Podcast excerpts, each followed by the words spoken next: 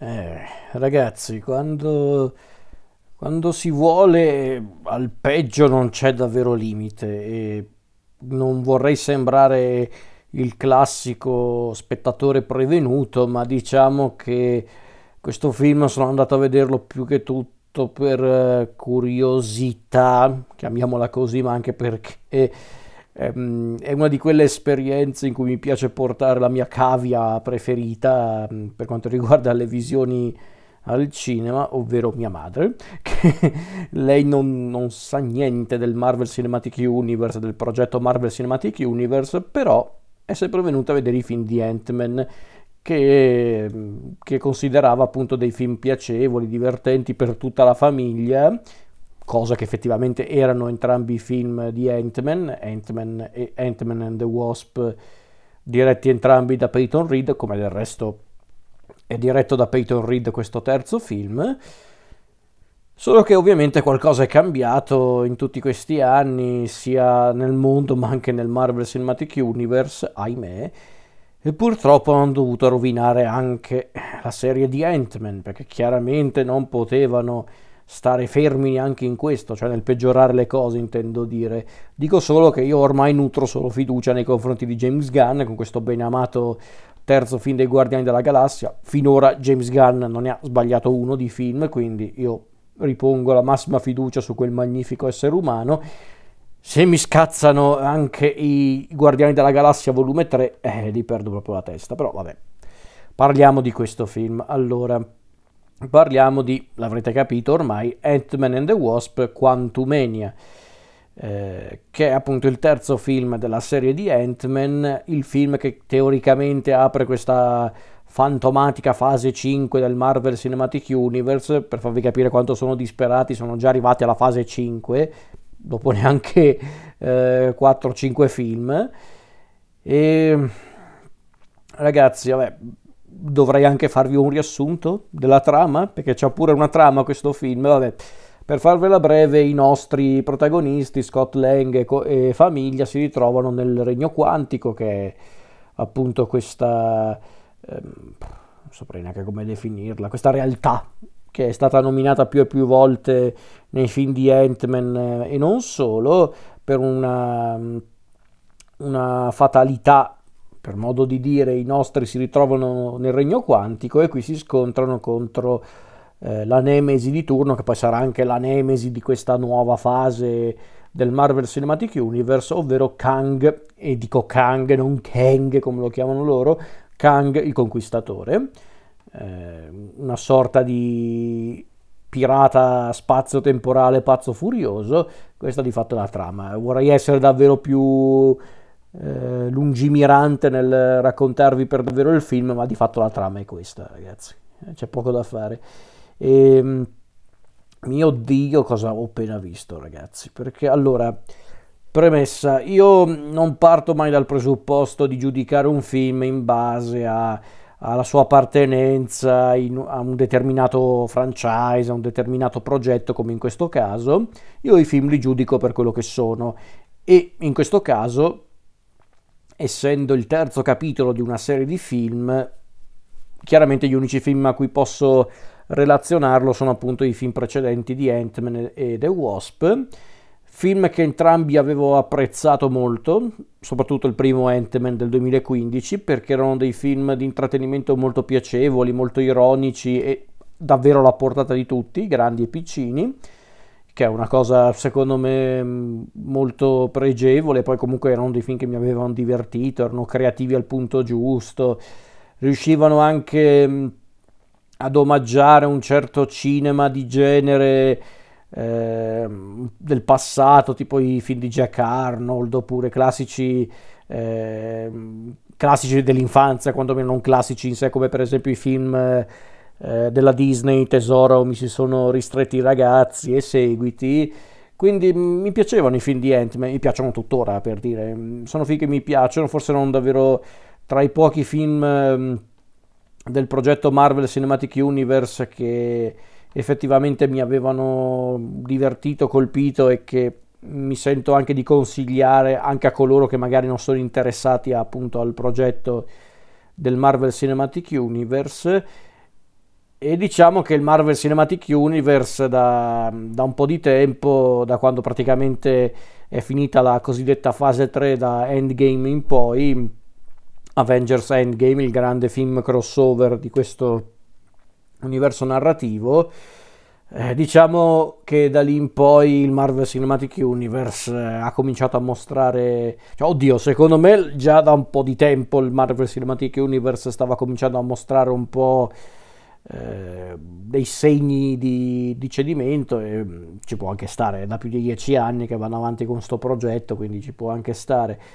A un certo punto però si vedeva proprio che stavano davvero puntando troppo sulla questione del, mm,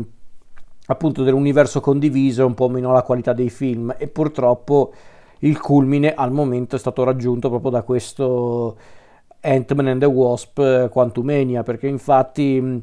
se i film eh, della fase 4, quelli che sono stati proiettati tra il 2021 e l'anno scorso, ehm, sono sempre stati dei, cioè sono, sono dei film con alti e bassi, sinceramente della fase 4 li ho visti tutti, alla fine li ho, sono, li ho, recuperati tutti e sinceramente non ce n'è uno che mi ha davvero colpito in tutta onestà. Alcuni mi hanno proprio anche fatto arrabbiare però um, davvero Ant-Man and the Wasp quantumeno mi sta facendo rivalutare alcuni film di quella fase perché quasi cioè quasi quasi sto rivalutando Black Panther Wakanda Forever che, che lo considero un film ok ma nulla più perché dico questo? Perché Ant-Man and the Wasp Quantumania è un film che purtroppo non funziona perché? Perché innanzitutto si è persa, non dico completamente, ma quasi quel clima molto ironico, molto bizzarro ma divertente che caratterizzava i film precedenti di Ant-Man. Eh, a volte ci sono dei momenti di bizzarria, dei momenti di, di pura follia tipici dei film di Ant-Man, ma sono troppo pochi, sono troppo pochi, però ammetto che quando ci sono sono i momenti migliori del film. Però è, purtroppo è cambiato qualcosa, è cambiato tutto, è cambiato il mondo, è cambiato il Marvel Cinematic Universe e adesso pensano soltanto a, a creare il, un disegno per appunto il grande universo cinematografico e perché fanno questo? Perché altrimenti nessuno li guarda più sti film, perché si, bisogna dirlo ragazzi, il pubblico si è cominciato anche a stancare, ma anche giustamente, nel senso si sa quando riempi qualcuno di contenuti lo rendi saturo e mm, va da un'altra parte, è normale, succede in, per tanti generi, per tanti franchise, filoni cinematografici, perché eh, il Marvel Cinematic Universe dovrebbe essere, dovrebbe essere esente da questa cosa. Il problema è che questa per me mm, non è una motivazione sufficiente per giustificare una certa pigrizia o una vera e propria eh, mancanza di rispetto nei confronti dell'intelligenza dello spettatore, perché questo film eh, è proprio triste da guardare, perché è proprio un film che dovrebbe essere divertente, dovrebbe essere creativo e scatenato, e a volte lo è, ma troppe poche volte, e soprattutto è un film che non ti lascia niente, perché è palesemente un film che hanno voluto fare per creare i presupposti per la fase 5, ovvero la questione di Kang, il, il grande cattivo di, della, nuova, della nuova vita del Marvel Cinematic Universe e nulla più perché in questo film in tutta onestà a parte l'idea dell'ambientazione appunto del regno quantico eh, eh, non c'è niente non c'è la crescita dei personaggi non c'è niente eh, non, proprio non ti lascia nulla questo film. Eh, perché allora bisogna dirlo, io già sono molto severo con quei film che partono dal presupposto. Eh, abbiamo protagonisti cretini, in questo caso molto cretini, creiamo dal nulla un contesto di cui non abbiamo mai avuto nessun accenno fino a quel momento e soprattutto freghiamocene della continuità anche solo tra i, i film di Ant-Man perché io ritengo assurdo dover guardare il terzo, sottolineo, il terzo film di Ant-Man e ancora bisogna vedere dei personaggi preda ai dubbi, alle paure, ma soprattutto il presupposto da cui parte l'intero film per me è di una scemenza incredibile, non solo perché si sono inventati di sana pianta la questione appunto del regno quantico che finora l'avevamo visto come un qualcosa di abbastanza mm, vago, mm, volutamente, era sì una sorta di realtà sospesa che però non aveva niente, era proprio una realtà sospesa e basta, invece no, qui scopriamo che nel regno quantico c'è proprio un vero e proprio regno. Eh, con eh, una popolazione, per delle pers- persone o comunque dei, degli abitanti. Quindi già non, and- non partiamo benissimo con questo presupposto. Poi, ripeto, la, la, motivazione per cui i nostri si ritrovano nel regno quantico è una cretinata incredibile, ma come sono cretini i personaggi, perché vedere questi tre personaggi, ovvero Hope, Hank e, e Cassie, che vogliono creare questa, non saprei neanche come definirlo, questo dispositivo che permette appunto a chiunque di esplorare il regno quantico senza però doverci eh, cioè senza entrarci dentro, cioè, perché? Perché dovrebbe essere utile sta roba? Primo. Secondo, ma mh, mm, avete una vaga idea di che cosa vuol dire creare un ponte con un regno che, di cui non sapete nulla? Nel senso è quantomeno rischioso. Poi addirittura arriva quella quella svegliona di Janet, eh, Michelle Pfeiffer, che se ne esce con... Eh, c'è una cosa che non vi ho detto. Non è che non, non, è che non c'è una cosa che, un, che, non hai detto, Michelle, che proprio non esisteva sta roba, l'avete inventata apposta perché altrimenti il film si reggeva sul nulla. E già, già così non è che poi ha tanti presupposti il film, in tutta onestà. Ma poi c'è pure questo tentativo inizio film di far passare Scott come quello che deve ancora imparare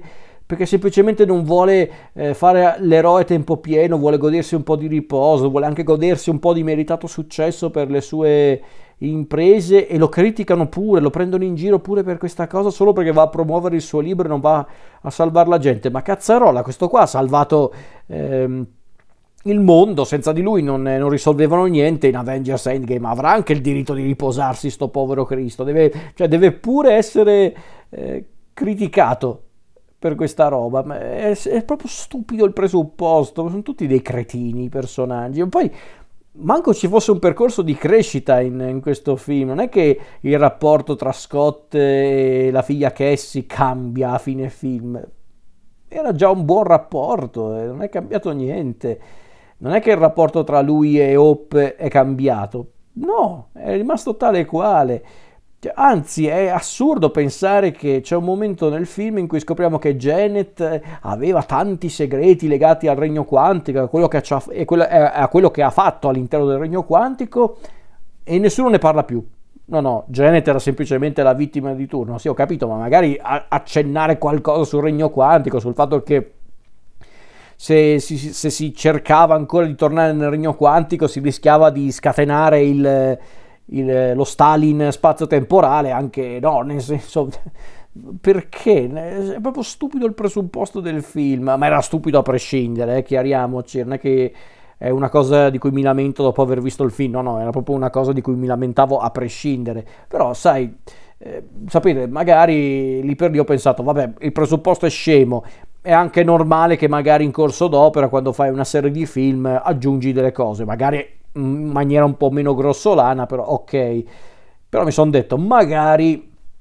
grazie alle trovate visive tipiche dei film di Ant-Man ci posso passare sopra su questa cosa un po' assurda e divertirmi. Il problema è anche questo, io non mi sono per niente divertito con questo film, anzi mi, sto, mi stavo annoiando.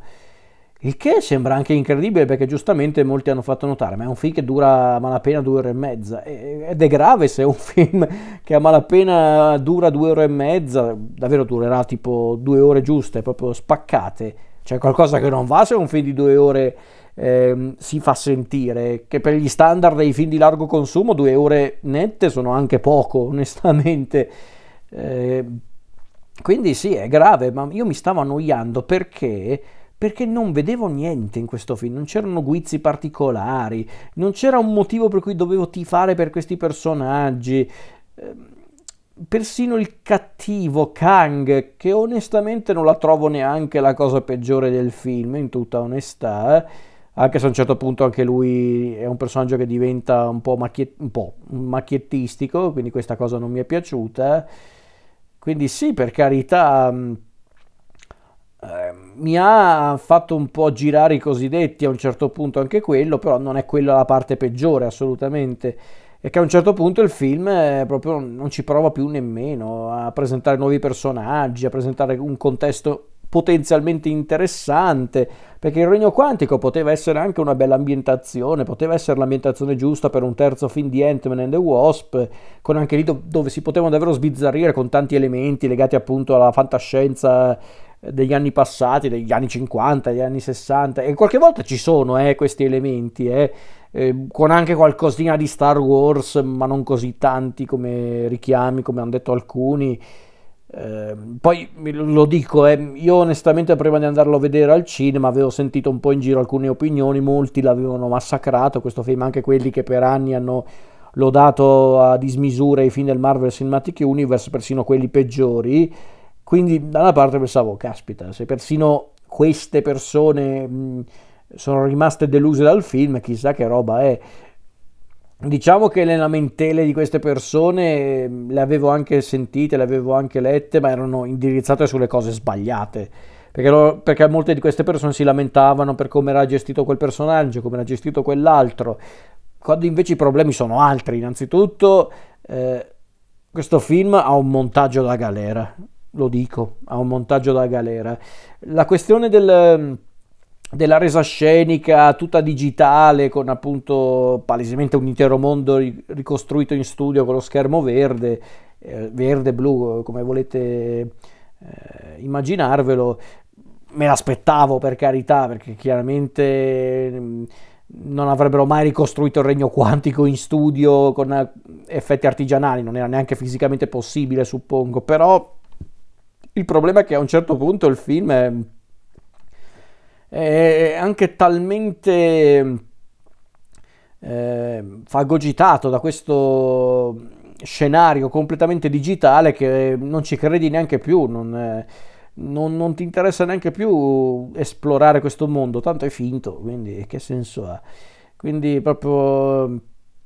no. E poi c'è un problema, neanche gli attori ci credono. Forse l'unico che ci prova un po' è sempre Paul Rudd, Scott, il protagonista. Forse perché Paul Rudd è simpatico lui proprio come attore, a me, no, a me sta simpatico, devo essere onesto. È lui che è simpatico a prescindere, quindi lui almeno ci prova un po' ad essere eh, simpatico e convincente. Il problema è che gli altri no, Michael Douglas sembra lì quasi sotto minaccia, la Pfeiffer non è da meno, Evangeline Lilly potrebbe anche non esserci in questo film, la Catherine Newton, che non è neanche una pessima attrice, qua è insopportabile. Eh, Bill Murray che fa un cameo tutto sommato anche simpatico, era probabilmente in giro per i set della Disney a fregare, non so, del cibo dal catering e si è detto, ma sì dai, se mi date un assegno vi faccio anche qualche minuto di film e poi c'è Jonathan Majors come, come Kang il conquistatore, quello che dovrebbe essere appunto il cattivone di turno del Marvel Cinematic Universe. E chiariamoci, Jonathan Majors non è un pessimo attore, lo so che sembra difficile pensarlo guardando questo film, ma credetemi, non lo è. Jonathan Majors non è affatto un pessimo attore, dovete vederlo altrove perché se guardate, se guardate, solo i prodotti del Marvel Cinematic Universe, sì, non fa una grande figura, ma vi assicuro che è un attore molto capace.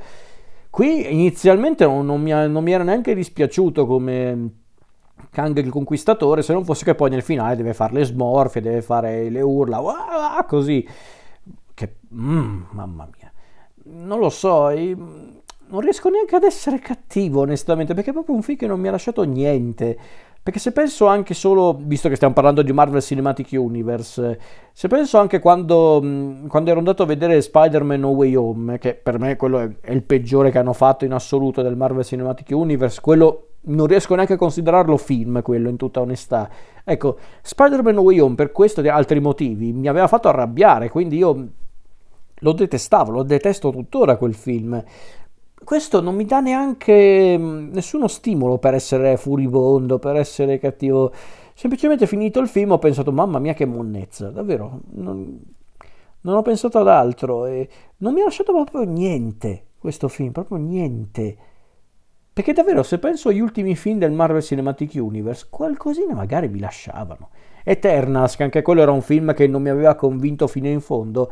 perlomeno ci aveva provato a fare qualcosa, perlomeno qualcosina mi è rimasto di quel film. Forse alla, alla luce di questo Ant-Man eh, and the Wasp Quantumania, forse Eternals è uno dei pochi che posso dire che mi è un po' piaciucchiato della fase 4. Cioè, se dovessi riguardare un film della fase 4, probabilmente riguarderei Eternals, come anche il film del Doctor Strange, Doctor Strange mm, nel multiverso della follia, ma semplicemente perché era, era girato da un regista di tutto rispetto come Sam Raimi. Ma per dire, persino Thor Love and Thunder, che so che è un film che molti hanno detestato e lo posso anche capire, eh, chiariamoci, eh, però Thor Love and Thunder, nel suo essere un film idiota, ma proprio volutamente idiota, alla fin fine io ho capito qual era lo stile ad- a- scelto dal film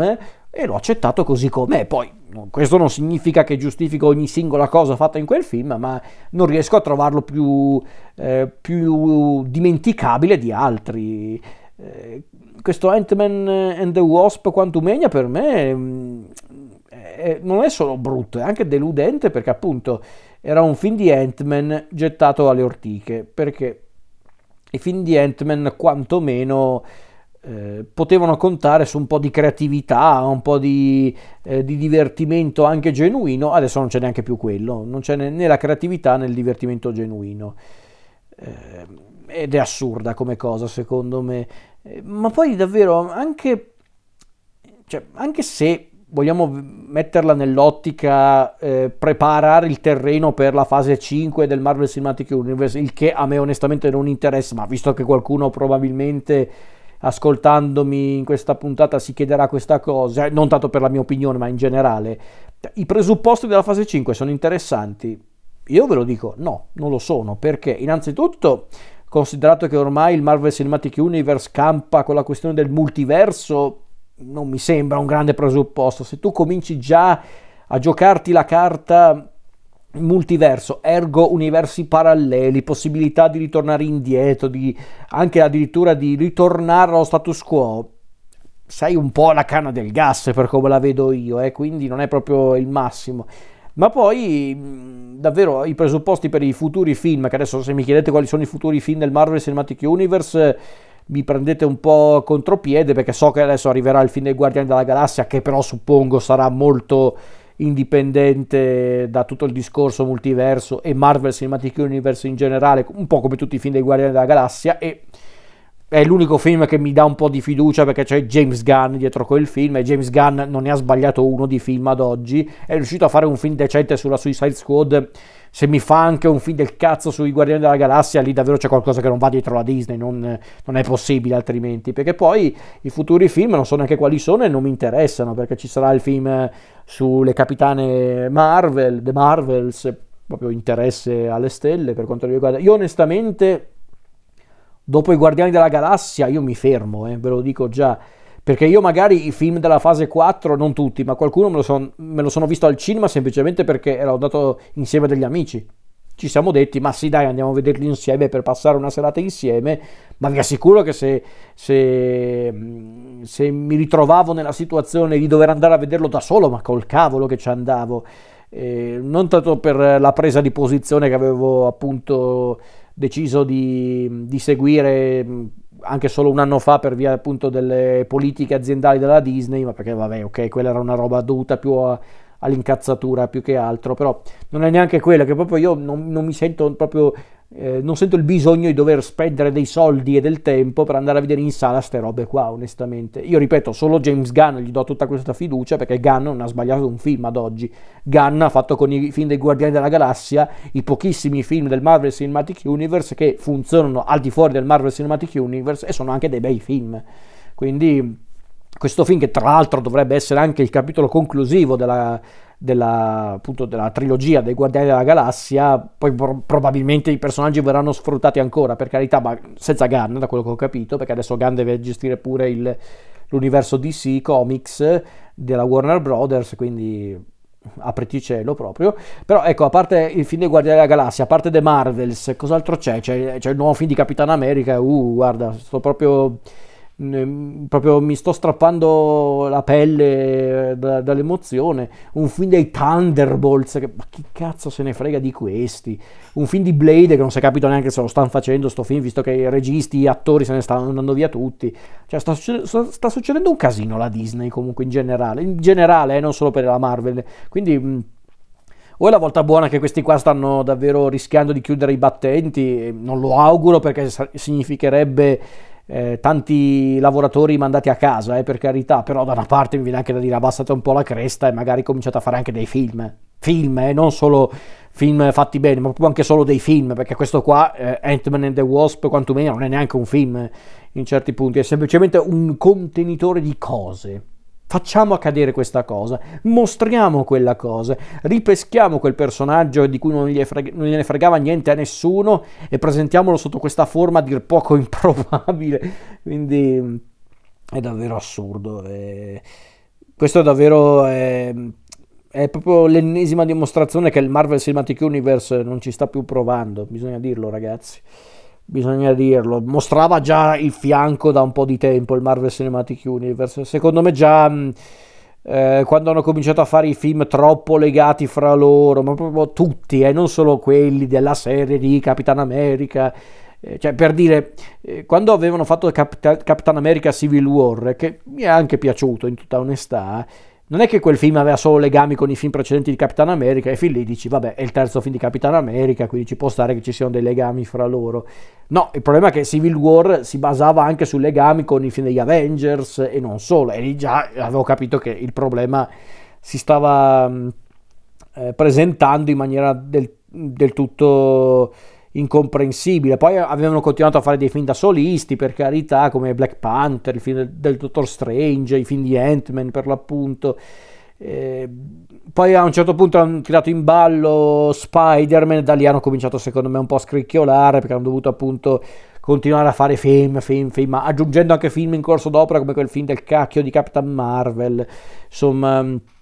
è proprio secondo me davvero dovevano chiudere tutto con Avengers Endgame, che già non era secondo me un film proprio perfetto su, su tutta la linea, anzi, però quantomeno era una conclusione, era la conclusione di questo progetto un po' particolare che ormai stava mostrando la corda e stava davvero facendo incazzare anche troppe persone, specialmente cinefili accaniti, me compreso, però perlomeno era una conclusione, era un maxi evento, non un grande film, neanche secondo me grandissimo cinema, ma comunque un maxi evento, e invece no se non vanno avanti questi non si pigliano più i soldi perché se la Disney deve contare sui classici Disney, la Pixar e, e poco altro, dove cacchio vanno questi nei prossimi anni tra i vari problemi legati a, ai finanziamenti sbagliati, crisi, la crisi economica, le conseguenze del Covid, licenziamenti a go-go di dipendenti, i problemi con la Florida, eh, i problemi con la Pixar. Cioè, sta succedendo un casino alla Disney e purtroppo credo che gli effetti si vedano anche nella Marvel a questo punto perché ce ne fosse uno proprio bello dei film del Marvel Cinematic Universe fatto negli ultimi anni. Quando dico bello, intendo dire eh, bellissimo, il quarto potere del genere supereroistico. No, anche solo un film, un film proprio bello che lo guardi e pensi, oh che bello, ha un inizio, ha uno svolgimento, ha una fine, ha persino dei contenuti, dei personaggi e uno stile. Cioè, non è che chiedo tanto, eh, onestamente, perché mh, davvero gli ultimi film, Black Widow... È, potrebbe anche non esistere. Shang-Chi, lasciamo perdere. Eternals forse ci provava un po' di più e quindi quello lo posso riconoscere. Spider-Man Way Home per me non è neanche un film, ripeto, è niente, è fanservice fatto film. Il film del Doctor Strange di Sam Raimi perlomeno aveva un regista con un po' di tecnica e di carattere dietro la macchina da presa, pur essendo anche quello un film scritto con, con poca... Mh, con poco impegno, però almeno c'era Sam Raimi che almeno rendeva il tutto un po' divertente. And Thunder era una cazzatona volutamente. Black Panther Wakanda Forever poteva essere anche un film, anche quello molto liscio, molto semplice, ma dovevano chiaramente aggiungere 5 sottotrame perché altrimenti la gente non, non, guardava più il film per i collegamenti con il Marvel Cinematic Universe. Non ci provano neanche più, onestamente. Ant-Man and the Wasp Quantumania per me è proprio... Mi verrebbe da dire quello che solitamente in ambito cinematografico viene chiamato il salto dello squalo, ci, nel cinema come in televisione, come in tanti, nei franchise in generale, che per chi non lo sa il salto dello squalo è un termine che è stato cognato anni fa quando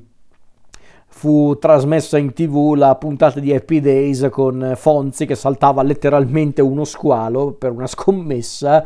e da quell'episodio è nato il termine salto dello squalo che implica il momento in cui eh, praticamente una serie televisiva o cinematografica eh, diciamo mostra il momento in cui supera il limite e quindi da lì in poi sarà una discesa continua. Eh, non saprei dire se Ant-Man eh, and the Wasp Quantumania è il salto dello squalo del Marvel Cinematic Universe, ma ci siamo molto vicini secondo me, perché per esempio il presupposto eh, che lasciano alla fine del film con il primo eh, momento dei titoli di coda, la scena che vuole effettivamente proporre la nuova minaccia del Marvel Cinematic Universe, ovvero Kang, i Kang, perché uno solo con le smorfie non bastava, ce ne volevano altri 500. Posso dirvelo, ragazzi, tanto non è un grande anticipazione, ma poi dai, ragazzi, ma chi se ne frega davvero? Quindi eh, non so se questo è il film che determina il salto dello squalo del, del progetto Marvel Cinematic Universe ma di certo è la dimostrazione che da qui in poi non sanno più neanche loro che cazzo stanno facendo, in tutta onestà ma perché ripeto, già partendo dal presupposto puntiamo sul, sul multiverso, eh, non è proprio l'ideale in tutta onestà. Ma poi non sanno neanche loro come gestire i film, non sanno neanche gestire le serie TV sulla loro piattaforma, dai ragazzi, sono proprio disperati. E mi spiace però che il problema di tutto questo, il problema, il problema principale quantomeno, che questo film